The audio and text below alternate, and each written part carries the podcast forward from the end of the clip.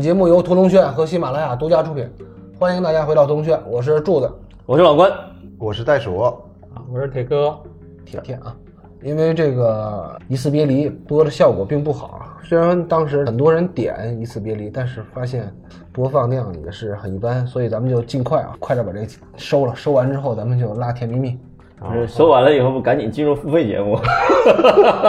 哎，这期是可以付费吗？你太不要脸了！我说我们这个付费本身就是打赏的性质更多一点，但是也没有人打赏啊。不是，我说买节目就等于是打赏了，就是。并不一定说非得差那一期就听不懂，其实你不买那节目不也一样不受影响，是受啥影响？还是那句话，就是没有君子不养艺人，所以我们好好伺候大家，大家也希望大家能可怜可怜我。嗯，可怜可怜我。这次我们四个人凑到一块儿来了，车马费毕竟还得要钱呢。完了，中午现在还没吃饭呢，啊，也没人吱声。对，都很沉默。你提前就把那个饿了么给删了，说我这没有这个软件。你看老关今天过来第一句话就是你给我买个早点啊。对呀，让我来这么早。嗯，好吧，进入正题啊。上一期节目咱说到了第一幕结束了，四期节目聊了四十六分钟。不错，后面还有一个 一个多小时是吧？一个小时十六分钟啊，嗯，争取一期节目结束啊。好，四十六分二十八秒到四十八分五十五秒，虽然很短啊，但是这是一个连场戏。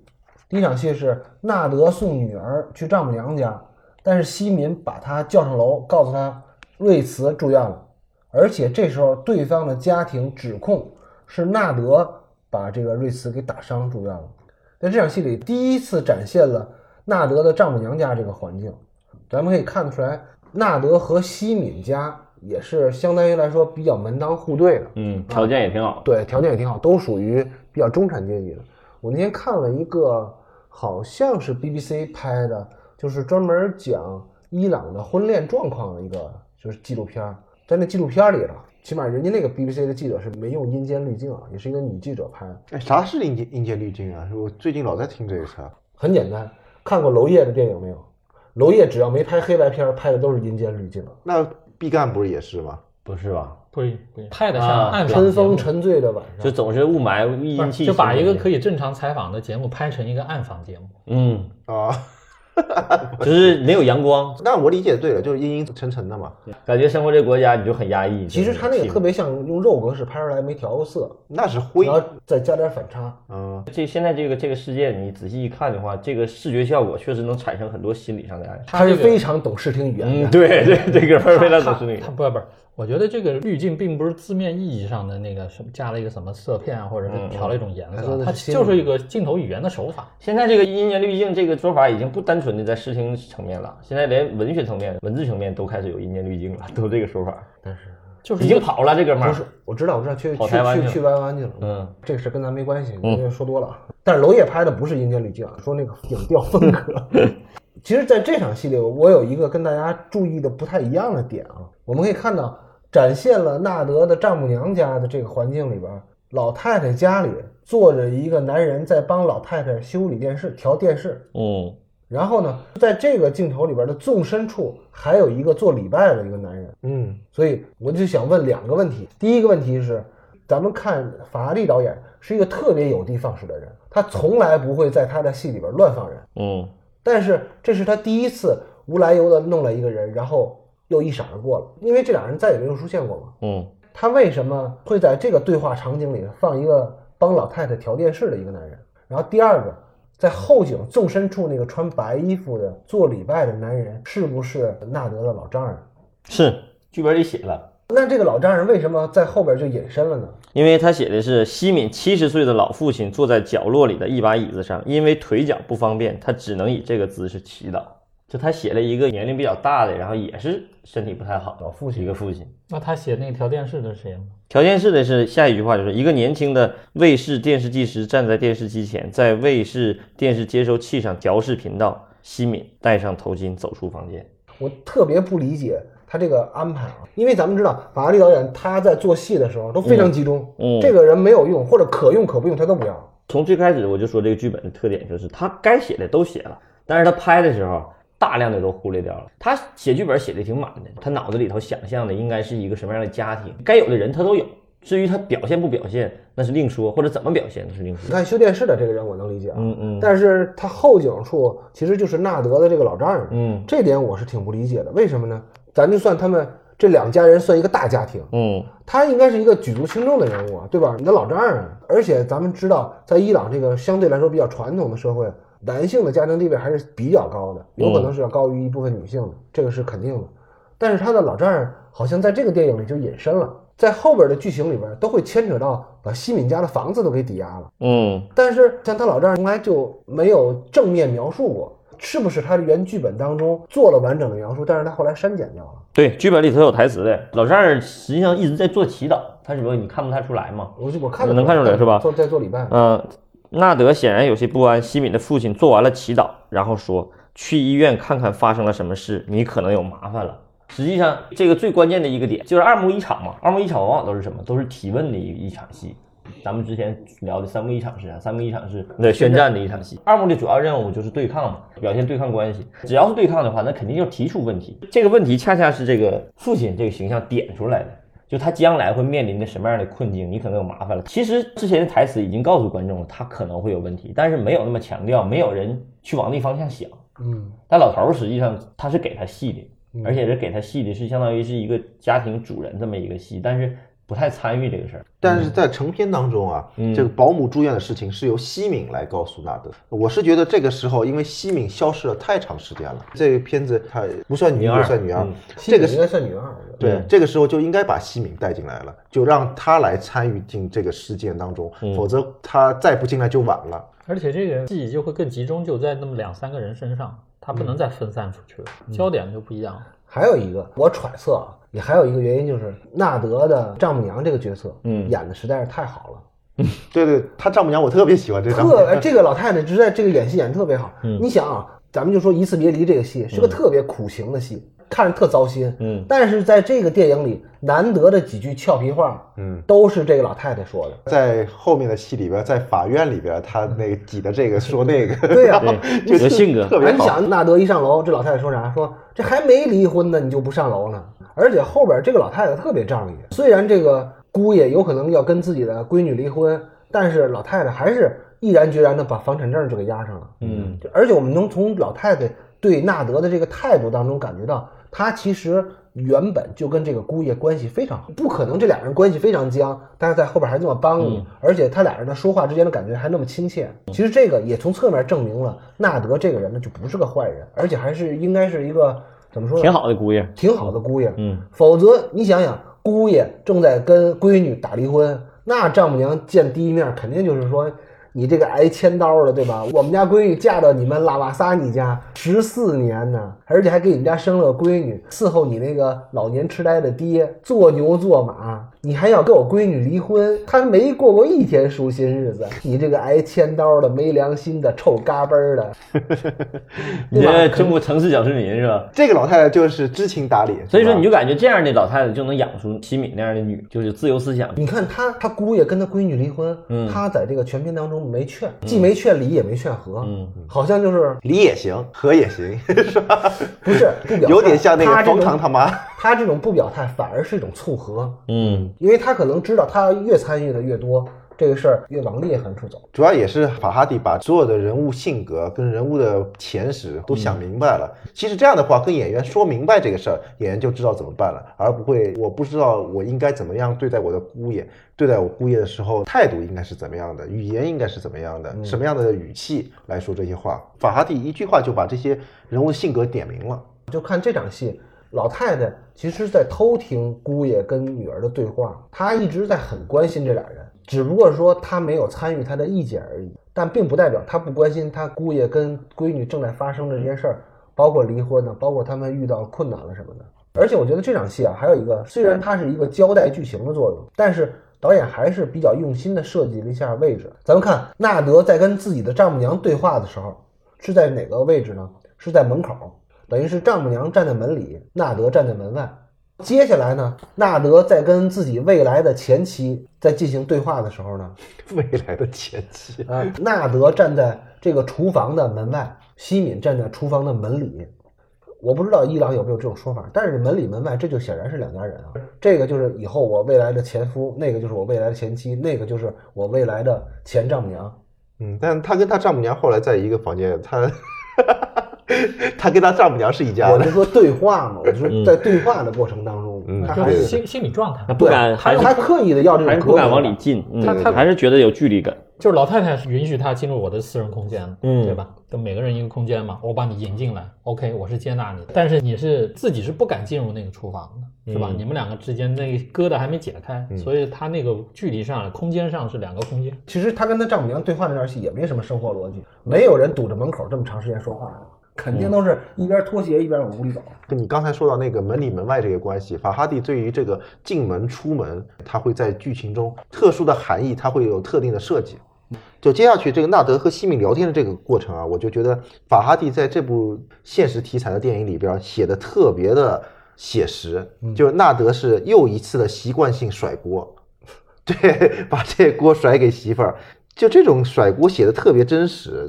看到这边的时候，我就能想到自己就没有理由的时候，你会编出一个理由来甩锅。而且纳德这个性格在后面的剧情中也会不停的甩锅，他会给自己找出各种的理由来甩锅。虽然他自己知道这个理由也是站不住脚的，或者是次要矛盾，但是他会不停的在说话中甩锅。而且他是在指责西敏，什么？你说你是懦弱，你一遇到问题你就逃跑，嗯，就像你要出国，你不敢面对现实，但其实他也不敢面对现实，他每次都把责任推给自己媳妇儿，嗯，嗯，怂老爷们儿嘛。对啊，这种甩锅我就觉得特别写实。特别正常哈。就是仿佛早上洗完脸之后看到了镜中的自己。对，就照镜子嘛。看这个、看这段戏，我就感觉在照镜子。嗯对，我觉得你这个照镜子这个比喻也不恰当。嗯，明显纳德是大眼双眼皮嘛，你怎么能照出自己来呢？我这个我我照了阴带阴阶滤镜的镜子。而且我觉得这个家处理的也挺有意思的。这个戏啊，它不是不表现环境嘛，完全表现人嘛，把所有的镜头都专注到人身上，这就其实给美术带来一个很大的一个要求。你如果要是导演要都是这么拍的话，两个如果要是区隔不大的话，你很难在视觉上区分出这是两个环境。但是实际上，这个气氛上，你就感觉这场戏的气氛，至少从环境上来讲，它干净一点，至少没那么乱。后景啊，你发现发现这个家相对来讲很干净，整是白墙，也没有什么挂件什么乱七八糟。我理解是说，西敏的娘家嗯，跟纳德跟西敏他们自己家在色彩上是有区隔的。对，还是有区隔的。其实这个处理不一定是为了说这家两个身份，就不像咱们道具装景啊，这个人是个啥？他是个知识分子家庭，我要把他装成一个像知识分子一样。然后那个人可能就是一个，比如说银行职员，银行职员是个什么样？他可能不是按照那个思路去装这个景，这个环境。导演处理的时候，我要只拍人的情况下，让观众在视觉感受上知道这是另一个家。嗯其实不太容易做到的，因为他不拍环境，你感觉不到，完全专注。所以说，你就从从那个整个背景上，你就会发现，他就基本把所有的东西都撤掉了，包括环境里头那什么挂件儿啊什么都不要了。这个可能也是因为纳德家是有孩子的，等于姥姥和姥爷家呢，就是嗯两个老人居住，嗯可能相对来说他们的这环境就更干净一点。嗯，反正我就一直觉得他为什么要安排一个修电视机的那个人？对啊，最近两天不是好多听友又回到就说《杀人回忆》里那锅炉工吗？修电视机的是不是跟《杀人回忆》里边的锅炉工是一样的？从我刚才那个思路去想这个问题，其实也有可能是这么处理，就是他也需要一个人来认证这是这个环境，这个环境的主人。这个故事是从外头那个场景带着观众进来的，进到他家，就是你不用有这个人出现，你也会知道这是一个他丈母娘丈母娘家。就这个人在不在不影响，真的但我觉得这个是一个画面的一个生活质感生活质感，对生活质感啊嗯你要安排一个打扫卫生的阿姨也可以，然后你要安排一个别人也可以。还有一个就是可能他通过一个对话把这个老太太性格的，就跟他女儿处理那个钢琴那样。行行行，我我掏钱，我掏钱。我有一个揣测，啊嗯，跟这个时间点有关系。为什么会安排这么一个人？应该来说，调电视这件事儿很简单，是应该是姑爷，干对对，对，但是呢应该是姑，爷，但是他只能找别人来干。嗯肯定是他闺女找了别人来干，嗯，他闺女不想让自己的嗯，这个生活逻辑是对的，未来前老公来干。对对对，这个生活逻辑是对的，这个特别生活。你说到这儿，我也想到了，这个确实是有可能是这样处理，相当于这个导演或者编剧对这个生活质感的把控特别准确，特别精准。他已经细到毛孔里。对对对对对，而且从后边下一场戏，咱们就看出来，嗯就是法拉利导演是一个人情特别练达的一个人。嗯嗯一会儿咱们下一场戏就可以接着说啊。你要说到这个，确实是特别生活，因为就丈母娘调任何手机上的问题、调电视的问题，他不会找他闺女，不会找我媳妇儿，都会来找我来调。对，而且最有意思的是，她不会找自己老公去的，她不会找老头儿，老头儿也不会，因为不是老头儿会，他也不老头儿不。会，首先是找老头，嗯老头基本上不会。然后因为闺女对妈是不耐烦的，嗯所以让妈去求闺女办个事儿，基本上都是以那个争吵结束。然后闺女不耐烦，这这这这个也不会，然后基本上都会找姑爷来干这个事儿。对对，给 give me five，都是这样姑爷是吧？对，我也是，我一回家以后，我儿子特别期待我去那个姥姥家。一去姥姥家以后，因为我媳妇儿经常给姥姥买一些什么什么东西啊，然后寄回去或者带回去，然后组装，我儿子就感觉就特别贵，就是感觉组装玩具似的，每次回去都干这个事儿。对，这就是写诗的一个姑爷，嗯这家就没有姑爷了，所以他才会找这个人找找一个陌生人来调电视。而且老太太对这个修理工这带搭不理儿的态度，就证明了这不是老太太找来的你，你随便吧，你调成啥样都行。嗯，刚才他说到了，就是咱们看看这法拉利导演，他把这个生活的细节把控到毛孔里边，就人情练达做到什么程度？在下一场戏里有一个细节就能体现的特别明显，四十八分五十六秒到五十三分零一秒，非常干净利落的就转场转到了医院里边。纳德跟西敏到了医院，想要探望正在住院的瑞茨。我觉得不管两家闹得多么不可开交吧，但是出于一个做人的底线，毕竟纳德是跟一个女人在吵架，而且对方现在住院了，这个事儿对于法律上有可能纳德是没有责任的，但是在道义上，纳德心里边肯定是觉得他自己理亏的，嗯，对吧？这个你讲不出理去，可能在法律上你要细抠条文，他可能没责任，但是你讲道理你永远讲不过去。但是没想到他们在医院的大厅里边遇到了瑞慈的老公，就在这种情况下的见面，根本就不可能说明白问题，嗯也不可能解决这个问题，就很难双方心平气和的说，哎，咱们要不要拉一下这个故事的脉络？也不可能，对不对？嗯那肯定就是俩傻老爷们儿就推搡起来了，美丽的西敏同志也就被误伤了。这个是双方家庭的第一回合较量的结束，也就是不欢而散。在医院这场戏，导演就选择这个场景，也是有一些很简单的隐喻在里边儿。因为故事从这里开始往下走了，所以他们电梯里那个场景选择一个能看到外面的电梯，然后电梯往下走的那个画面就很明显，跟事情的发生很吻合。嗯，到了这场戏啊，我有一个特别深的感觉，就是我就特别想夸一下这个法拉第的剧本儿。就是你作为一个编剧吧，看到法拉第的剧本之后，你会有一个感慨：作为一个编剧来讲，你天天泡在自己的同温层里边，就绝对不行。你不能天天跑到星巴克里去当气氛组，你知道吗？我为什么说这个呢？就是因为你的圈层啊，全都是不管是知识分子也好，还是知道分子也好，或者说是文艺青年也好，还或者是伪文艺青年也好，你的圈层全是这样的人。你认识的人肯定是你的朋友，你的朋友的朋友，或者是你的同学，你的同学的同学。嗯，你接触不了别这样的人，所以你写出来的剧本啊就会很薄，就是你创作的思维和你的领域就都有局限性，就将来你只能写那些在星巴克里憋出来的东西。就像咱们说，刚毕业的小孩儿，本科生永远都是写搞对象那点事儿，没有没有别的事儿。但是你就说这个世事洞明皆学问，人情练达即文章，这个是什么意思？我就在想，咱们就说一个点，就为什么是瑞慈的大姑姐儿给他介绍这份工作？就你们有没有考虑过这个问题？为什么不是这个鞋匠的大姨子，不是瑞慈的姐妹，不是邻居，不是同学？嗯，为什么不是这些人？我就在想啊，这个选择是特别精妙的，而且这个身份差一点儿都不行，小姑子都不行。如果是小姑子给他介绍这份工作都不行，为什么呢？首先咱们说大姑姐，也就是说这个鞋匠的姐姐，嗯，她肯定心疼她的弟弟，她为了能让弟弟这个家能维持下去啊，她会干什么事儿呢？她给自己的弟妹隔着自己的弟弟去找一个工作，这事儿她能干得出来。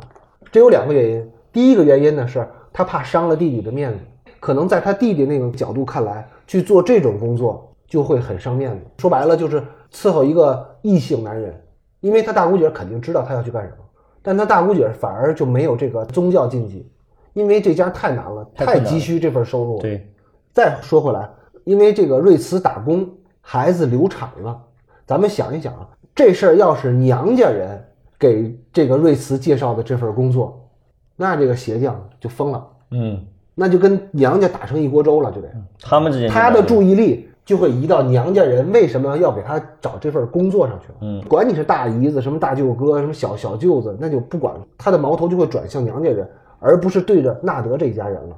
所以说，要是他的大姐给他的媳妇儿介绍了一份工作，他就知道是他大姐心疼他们家，嗯是心疼他。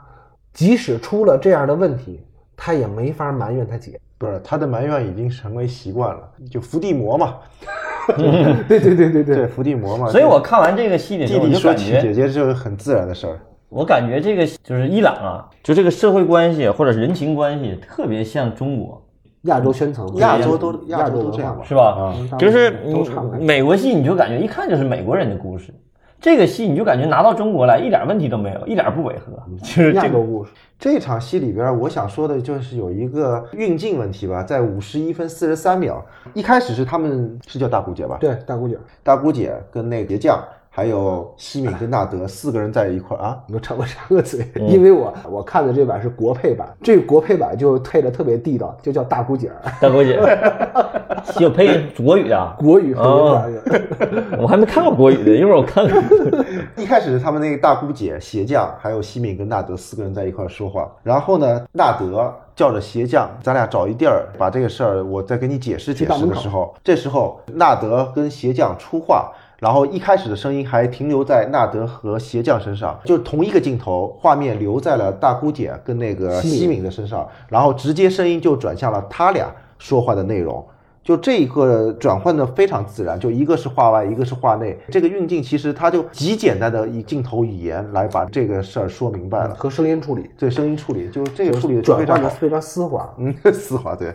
当纳德和鞋匠来到了医院门口那个，就我觉得打架这个场景安排在医院门口也特别好，因为医院门口是个什么样的地方，人来人往，很拥挤，就跟他们打架这个气氛也能特别吻合。他们不能跑到一个没人劝他们的地方打架吧？哎，你说这个，我突然想起来，就这个鞋匠跟纳德打架这段戏，我揣测啊是偷拍的。群众反应特别好啊，对，这个手法在咱们以前的国产片里是有，就是偷拍。咱们得想啊，他这是在极低成本下拍摄的一个片子。嗯，如果是在局部可控范围之内，其实偷拍是一个非常好的事儿，因为咱们看那几个所谓群众演员的反应都特别精准。对尤其有一个穿蓝色 T 恤戴眼镜儿那小伙子，嗯嗯，他那个反应特别好，就是一脸懵的状态。我觉得你很难找一个群众演员演的这么逼真。尤其是在窗外哈，对，所以我就觉得他很有可能啊，两个主演，然后再加一个劝架的群演，咱们仨人排练排练之后，就直接凑一帮人来，咱就直接演。嗯，这也就是话剧演员的素质，然后排排练完了到现场，直接来一段真人秀。嗯，对，因为那样的他拍了小全景，包括他在跳一个中景，就是双击拍的情况下，嗯整个下来会非常真实，因为他就不用再切了。这种戏啊，就咱们之前好像聊过哪个戏就聊过这个问题，就这种戏特别怕群众演员脱戏，主演演的再好，群众演员一个一愣神儿，一下把戏全破掉了。就按柱子的假设，如果是真的，其他人不是演员，嗯嗯真的是路人，那这个情况下，这些路人其实就是在看他们演戏。对，因为这个场景有布灯、有摄像机、有导演组啊，说即使是偷拍，可能是就蒙着拍，蒙一条，看看行不行？你觉得不是是吧？我打一下你们的脸啊！我看过一采访，因为这个资料现在没在手机里。法院你觉得像偷拍的吗？法院肯定不是，不是在法院拍的，嗯嗯他根本就伊朗政府根本就不支持他拍那个，嗯，他找了一部建筑改的，好像这个建筑师改景也是法院的那姐儿改的，也是法院那景儿改的，但是状态咱们看啊，感觉好像是偷拍啊，就不管他是不是改这个景儿吧，反正我觉得肯定不是偷拍。那要不是偷拍的话，那我觉得必须说这几个群演反应对太棒了。嗯我觉得有可能也是偷拍。这个我说的偷拍不是真的是偷拍，因为这里边灯一架，机器一架，然后所有人员一弄，有可能他是没有去拦路人，我不拦就让他们自然反应呗。那按照你如果说的这种假设的话，那必须他是在一个公共建筑里嗯才能这么做。他如果是专门制的景，他就不可能做成这样，嗯因为没有路人。他这里边肯定有自己的演员，我感觉啊，就是我自己的判断，就是肯定就是摆拍的，不是不摆拍。但是他那个状态，这个团队能力太强。。那我就不得不服气，他们这个演员班底真是太强了。而且我比如说法院那个戏，他不让他拍，他比如政府层面啊、嗯制片层面就根本不允许你在法院拍。那如果是从制片上考虑，我既然找了那个景了，那栋大建筑了，嗯嗯嗯在那儿拍法院了，那我肯定就在这儿把医院给改了拍了。医院也不可能让你拍的，他们这种模式的话，不可能让你碰。就是他在这两个公共建筑物里，打那是他模拟出来的，那他所有的群众演员调动力真不少。对，法院那个调度多好，我比较认同柱子说的那个，是我因为我知道柱子说的偷拍不是真的偷拍，我说的是没有去拦路人，因为有时候我们就我也有过这样的经验，出去拍的时你候，经常有这样的经验，因为就是因为穷嘛。就是你没有办法去拦人的时候，那你就让这些人，你预判他们的反应应该是什么样的反应，嗯就让他们在里边就行了。跟副导演也说，不要去管他们，就让他自然在里边就可以了，因为。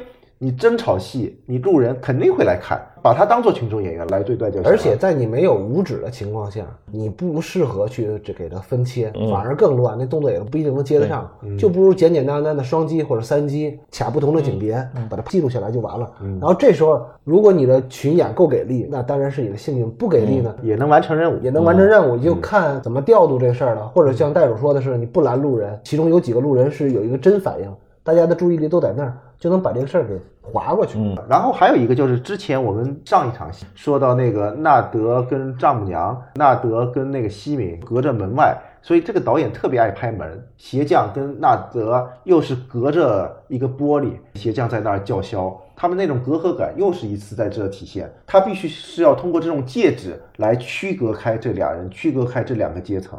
这场戏是少有的剧本里头没有把场景分割开的一场戏。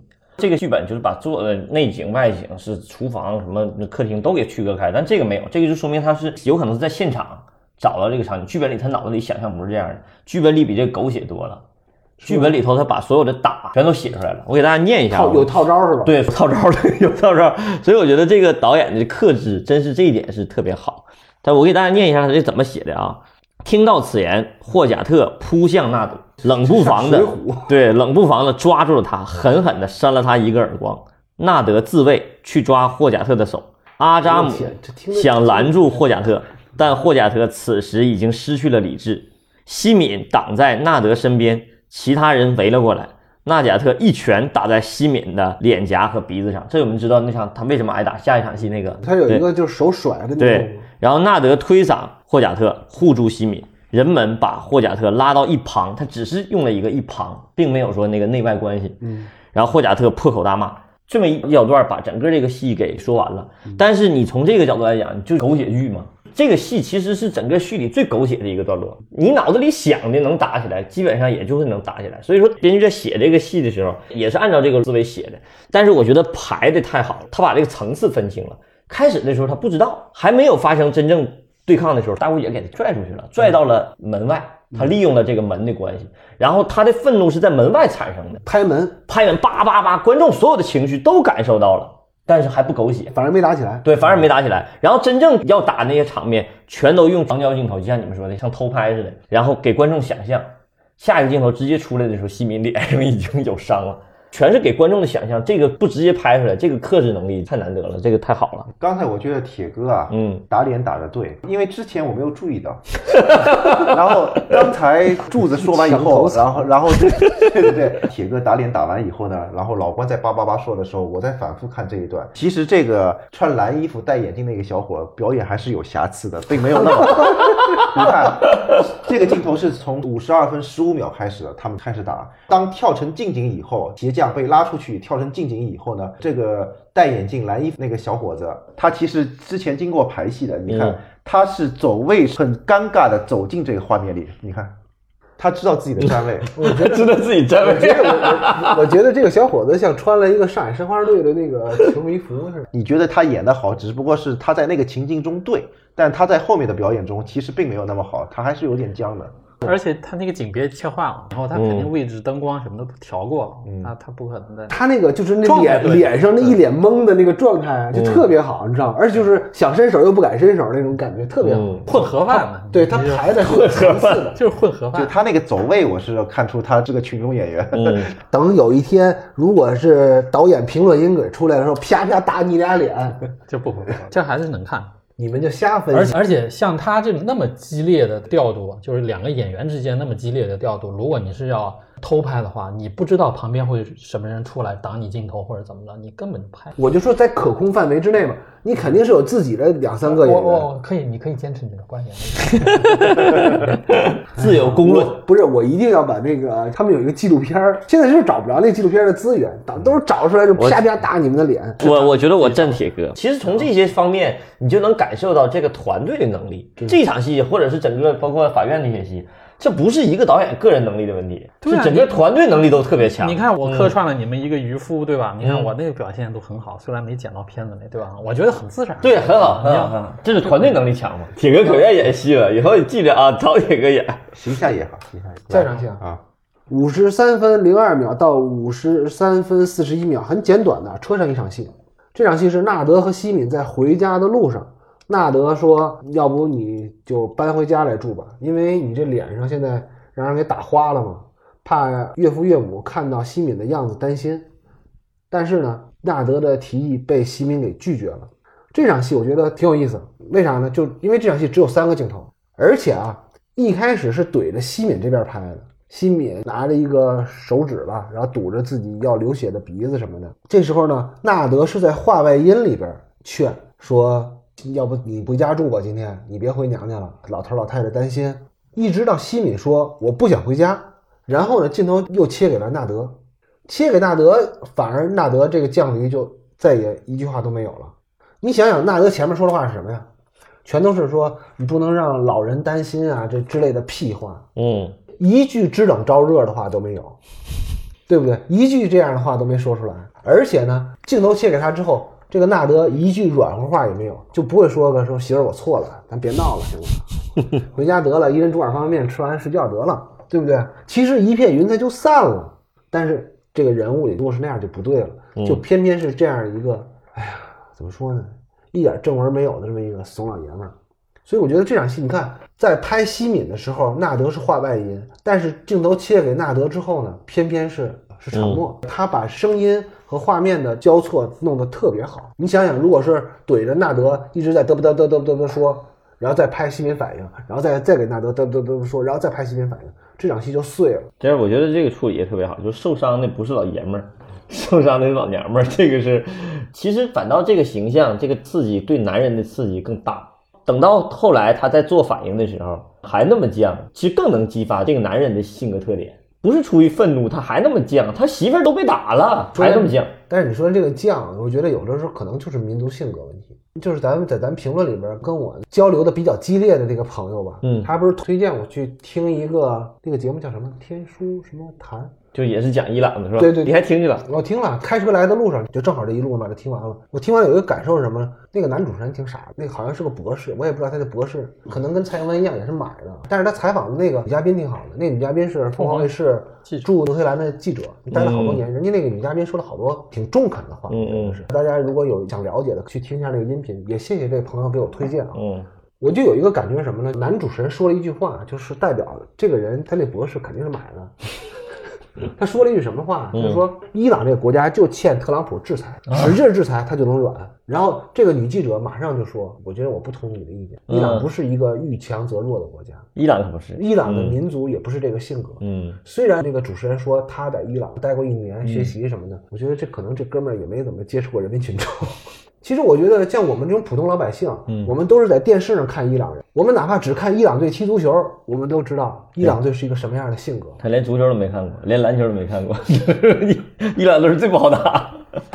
我觉得可能不光是跟文明古国有关系，这个跟他们的民族性格有关系。嗯就是你要跟他来软的，可能能商量；但是你要说来硬的，那就咱就看谁比谁硬。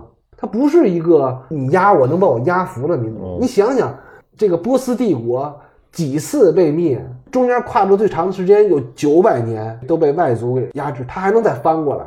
很高傲的，他们这个民族是特别高傲的，特别骄傲的。对你这个词儿用的好，骄傲。我们汉族人说好听的叫中庸，嗯说不好听的叫油滑的这个民族，你让他刚，他也不太能刚得起来，他就不是那种性格。你看什么外来文化到了中国，我们是会化解、吸收、容纳，这 个太极。就都海纳百川吧。所所以他那个男主角的那个个性，他本人的个性跟他那个民族性是特别像。对对对，我觉得是法拉第特意要写这样这样的一一个人一个嗯男主角。他写鞋匠也是这样的人，他特意挑的这样性格的人。嗯当然了，咱不能说伊朗还有八千万人口，咱咱说一半嗯四千万男人都是特别刚的，肯定不是那样的。嗯但是这种性格在代表性在这个民族或者这个群体国家里边。是非常多的，非常有代非常典型的，嗯否则他也不会说波斯铁骑。你啥时候听说过什么印度尼西亚铁骑？那就不是那个性格嘛，对不对？下场戏啊，嗯五十三分四十二秒到一小时零二分四十八秒，这是非常长的一段戏啊，这不是一场戏，因为它都是在法院里发生的，而且剧情是连贯的，所以咱们就放在一块儿说啊。这是观众第二次进入法院了，对于场景已经十分熟悉了，因为咱们都知道法拉利导演是一个对情节十分节俭的导演，但是他在这场戏里边，在纳德要打官司之前，特意铺排了很长的一段办理手续的这个走过走廊的这个环境，而且特意安排了很多戴手铐的犯罪嫌疑人在纳德的周围出现。据我的不完全统计，大概有四波五人次戴手铐的人出现在画面当中。嗯而且就在等待开庭前，纳德也看到了瑞茨一家。在进入庭审室后，双方在法官面前当然就是各说各的理了。主要的矛盾就这么几条：第一条，瑞茨的流产跟纳德脱不了干系，如果纳德不能自证清白，那么纳德就要为此负责任，他需要坐牢。这个法官已经说得很清楚了啊。其实，在咱们这儿，你要是导致他人流产，也算是涉嫌故意伤害罪。但是我感觉啊，因为我看的是国配版，我可能不准确啊。就是伊朗跟咱们这边对这个法条的解释是不同的，他们的解释是说婴儿是一条人命，但咱这边好像就不解释为人命，但是是对你身体的伤害，但是呢都是有罪的。我这儿解释一下啊，凭我对那个他们那个宗教的一些肤浅的一些基本的了解啊，他们有一种说法，但我不能确认是他那个经典里要求的还是怎么，在他们的那个概念里头，受精卵是吧，形成那个孩子是吧，嗯，四十天以后就是有生命了，就就是灵魂已经进入到嗯这个肉体肉体里了。如果是四十天以前，那就没关系，四十天以后就是一个生命了。比如说堕胎也是不允许的吗？四十天以前可不是，我说堕胎就是在四十天以后也是不允许的，是吧？允不允许我不知道，但是它这是算生命，因为经典里有那么一个，或者是他们那个宗教里面有那么一个概念，所以它很可能在法律上也就是规定了，比如说你如果是这样的话，你是四十天以后就肯定算一个生命了，成人了，或者是是一个人了，人命了，经过意外的一些没了以后，那肯定得承担这责任了。嗯，你看罪责是一样，都是故意伤害，嗯但是咱们可能就是法条解释这个条件不一样对法条的解释就不一样。嗯刚才说了这两件案的主要矛盾，那是第一条，这个流产的事儿。第二条主要矛盾就是，相比起来说失去孩子，其实这个瑞慈这个女保姆，她更在意的是纳德指责她偷钱，嗯这个就跟咱们这边人不太一样了。大多数情况下，咱们指责对方都是说骂人没好口嘛。你对我的身体造成伤害了，那我可能我就直接躺你家就不走了，嗯或者我就躺地上了。但是这个瑞斯不是这样的，他即使被这个纳德打倒在地了，即使如果这种情况，如果纳德指责他是个小偷，我相信瑞斯哪怕再难受，他也是第一反应就是一个鲤鱼打挺就起来了，就肯定得给你掰扯掰扯这事儿。你凭什么说我是小偷？这一点就写的特别好。你看瑞茨他没有矫情失去孩子这个事儿，他特意走到法官面前去跟法官说，他指责我是小偷，我是接受不了这件事儿。再插播一个没有用的小知识，在他们那个经典里头，或者是在他们那个这个宗教的概念里头，我忘了六岁还是七岁以下的孩子，如果不管什么原因没了的话，他直接就上天堂的。就是说，不管什么原因，对，只要这个岁数以下，不管什么原因没了，肚子里的也算吗？那当然了，不管是六岁或七岁吧，嗯那以前的各种原因的突然没了的，那直接就上天堂，不存在就还要什么审判，还要进入地狱。所以在他们那个宗教那个概念里，所以对于瑞茨来说，他这个孩子因为意外没了，流产了。感觉就不像咱们这边的啊，情感说，哎呀，这个孩子就没了，那么那么纠结，那么那个，孩子没了是没了，很伤心，但是他直接上天堂了呀。嗯，所以他那个痛苦层面稍微会比咱们想象的要稍微弱化一点，嗯就不是那么纠结，嗯那更纠结于你侮辱我是个小偷，因为在对我的人品，对我在宗教上，因为他是个教徒嘛，嗯他是一个很严格的一个虔诚的教徒，说我不允许你。因为这个是很致命的，对他来说，如果他真的是一个小偷的话，他那么虔诚的一个教徒，他死后就得到地狱里。这个罪责就会带走，是吧？对啊就，带走。那那肯定，如果他是个小偷，这两家人的第三个矛盾点在于，在这场戏最后的一段，纳德反诉了这个瑞茨。他说是瑞茨犯错在前，是他先把自己失智的父亲给绑在床上，然后差点酿出这人命案，所以纳德才会发怒，造成了双方的争执。最终，这个庭审，就以纳德被羁押、等待保释为结局。刚才之前说到那个开庭之前的准备特别长，这么长的一段戏，它最核心的是那个小孩的大眼睛盯着纳德看，全是纳德的视线看着那一家人，先看小孩，再看鞋匠回来了，能看到鞋匠，然后又把眼睛收回来了。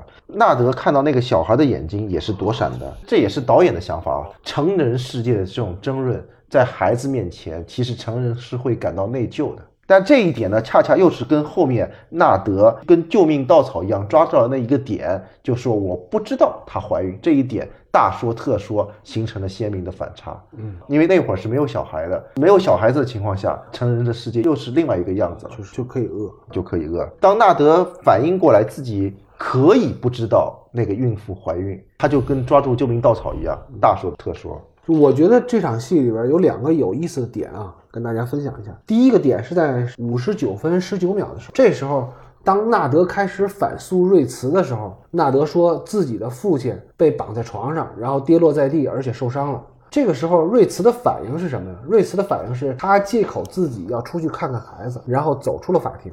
当瑞茨走出来之后，他确实看了看自己的小闺女，但是呢，他并没有走过去跟孩子打招呼啊什么的，而是走到了一个公用电话前，又从包里边掏出那个小本子来了。上一次这个小本子是出现在影片的十九分二十秒的时候，瑞茨这个动作就说明了他又想给这个宗教咨询机构打电话了。但是因为法拉利导演的景别卡的特别紧，一般大家都很难注意到这个瑞茨是在公用电话前排队。但是这确实是导演一个很用心、很细致的安排。在这个电影里边，法拉利导演的好多做法呀，就特别像这个波斯这个细密画，笔触特别细腻。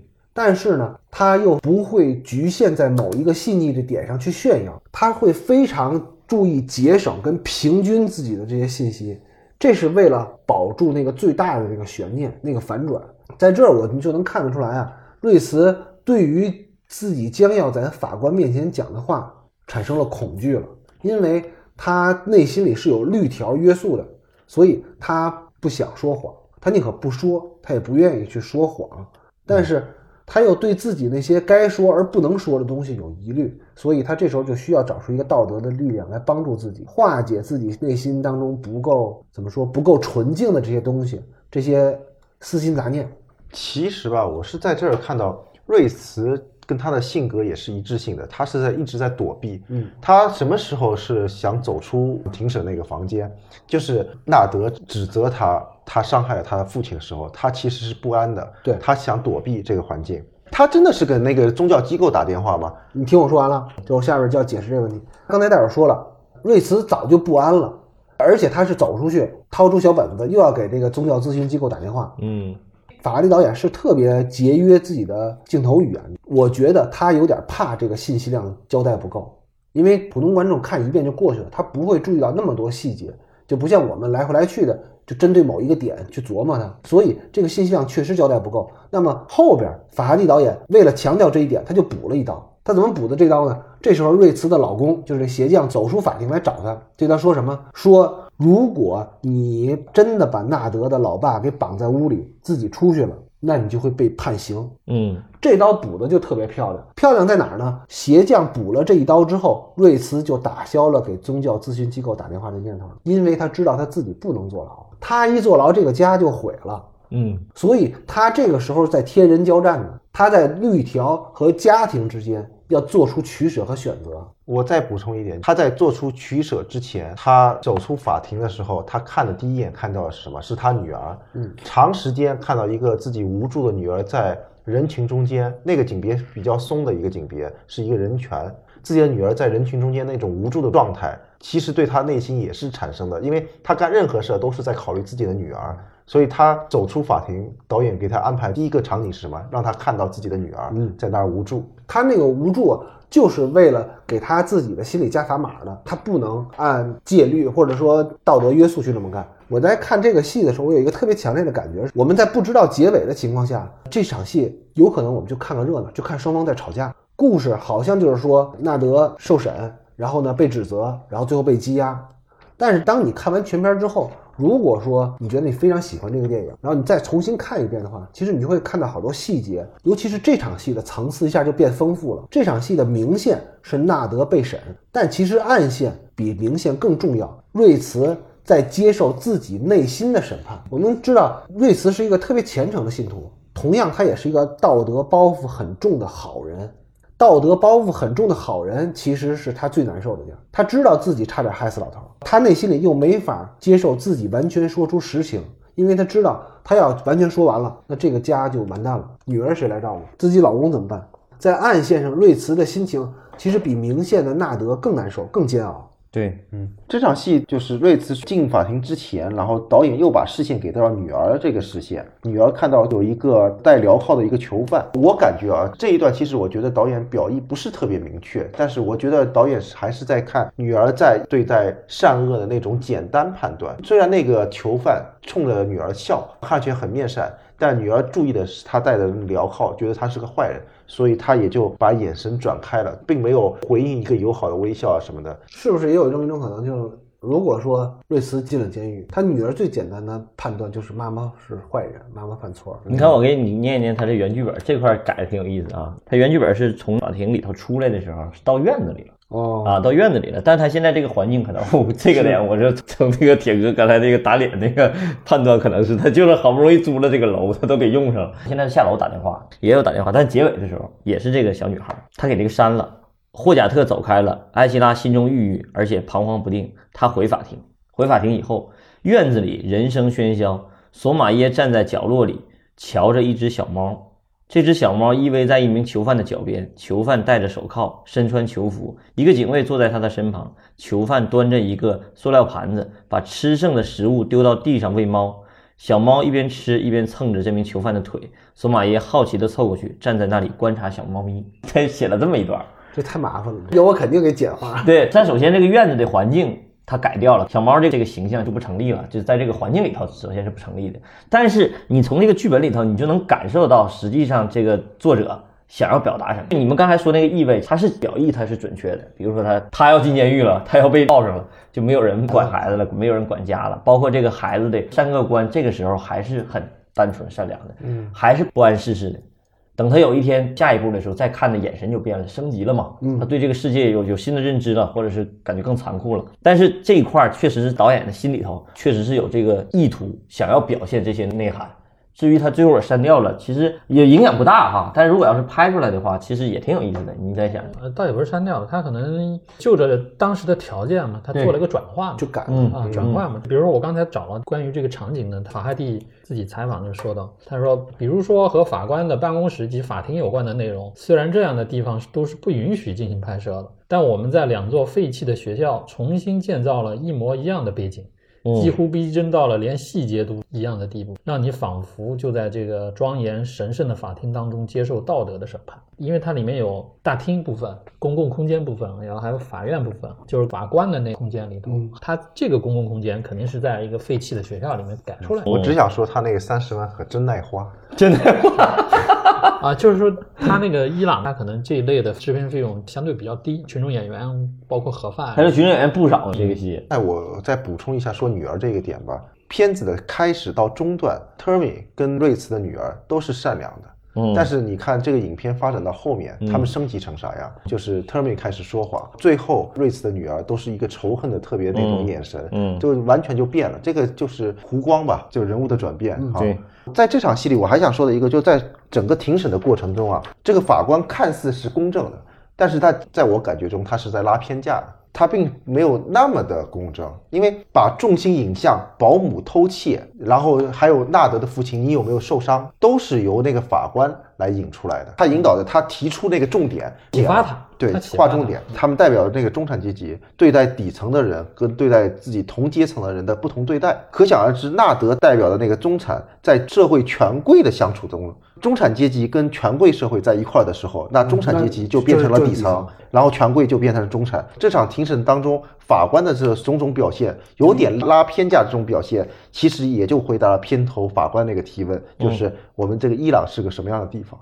很隐晦的表现出来了。对我看到这段的时候，我确实感觉到这法官在这个国家权力很大呀，他直接当时就可以判你是公检法在每个国家都很大的，不是？不是但是他也不能当场就给你判进监狱啊。他是裁量权很大。他们这个制度就跟美国特别像，他还有押金、保释金。嗯保释金嗯咱们就没有保释金制度。其实保释金是个，哎，算了，别别说这个，可以说创收是吧对，还有一个点，刚才我没说完，这一段戏有两个有意思点嘛。第二个点就是说，这个瑞慈在陈述完自己的供词之后，法官就让他们两口子走了。但这时候呢，纳德要被扣下来，这时候纳德就一直在哀求这法官，说自己家里头没有人能来保释他。老的老，小的小，而且老爹和女儿都需要人照顾。咱们看一下导演怎么拍摄这段，他拍了很多带着瑞慈的前景关系，拍纳德求法官的镜头，而且这时候也给了瑞慈还有这鞋匠几个反应镜头。这个时候咱们都能看得出来，他们虽然吵起来了，两家不睦了，但是他们对纳德家里的难处也是有体谅的？让他们共情。他们的眼神也都很复杂，也不是说就觉得这个人就十恶不赦。所以我觉得这个戏的复杂性就在这儿，包括后边咱们会看到第二次庭审的时候，就是女教师来那次作证的时候，这个鞋匠爆炸了，嗯，藐视法庭。呃，藐视法庭，他被法官要被关起来的时候，纳德也出面去跟法官求情。他们是两家善良的人。对他们确实很恨纳德，很简单嘛，纳德导致了这我媳妇儿流产，这个恨是很难平息的。但是呢，他们对纳德家的情况也有同情，因为瑞慈和她的老公也知道自己心里是有愧的，毕竟是瑞慈把老头儿绑在床上了。对，这个差点产生一个特别严重的后果。如果老头真死了，对吧？或者说就昏迷了呢？就是他们有错在先嘛。还是说法拉第很节制的，就是没在这儿过度的渲染这俩人的五味杂陈。所以你越说到这儿的时候，我越觉得上一集咱们聊到那个幕高潮基地事件，他做的真好。其实这个你如果要不把它埋藏的这么深的话，其实这个价值判断很容易做出来。他现在就是把你给做的特别丰富，让你这个价值判断很模糊了，两摇摆对，很摇摆摇摆，这个特别难处理，但是处理的特别好。他这是拍这部电影的目的。然后你再说到这个法官这个形象，刚才我说到他在面对自己的同阶层的中产阶级跟比自己稍微低一点的那个底层的时候，他是有点拉偏架的。当他不在这个语境下，然后开始跟纳德来纠缠应不应该给那个保释金，纳德在求那个法官的时候呢，这个场面我们又很面熟了。就有点像那个，对吧？这个场景我们大家肯定都会经历过，就是你在对自己同阶层的人的时候，又是另外一种脸面，就是他这个法官的那个复杂性也表现得淋漓尽致。所以这法官也得了最佳男演员嘛？他们是个集体，对集体集体表演奖，嗯，集体表演奖。所以说这个副导演还有这 casting 这不是，我觉得还是那导演牛逼，就是能想到这些细节全，他都已经想好，这个电影对他来说也不是说处女作什么的，他之前有很多的合作过的合适的演员，他心里已经有谱了。这个角色出来的时候，他基本锁定了大概哪几个人可以演。这个法官这演员是那个下一个戏叫什么？推销员里头那个同事嘛，给他介绍房子那个团长。啊，团长，对对对，时间够了是吗？你看，你还想一集说完，四十六到现在也就说了十五分钟、十六分钟。说吧。下一场戏，时空转换之后，就回到纳德家里边，然后这时候西敏跟孩子也急眼了。下一期就听听这娘俩怎么吵架的啊，挺有意思，好吧？咱们就这样。如果您没评价我们的专辑呢，就帮我们评价一下专辑。嗯如果您评价了呢，就评价一下我们的节目，点个赞啥的。不要犯懒，这个戏这个戏拍的实在太好了，随便一个点就能聊好多。我天，我本来就早点完事儿，还一时半会儿完不了。好吧，好吧咱们就下期节目快点啊，那就咱们下周再见。再见。好，拜拜。拜拜。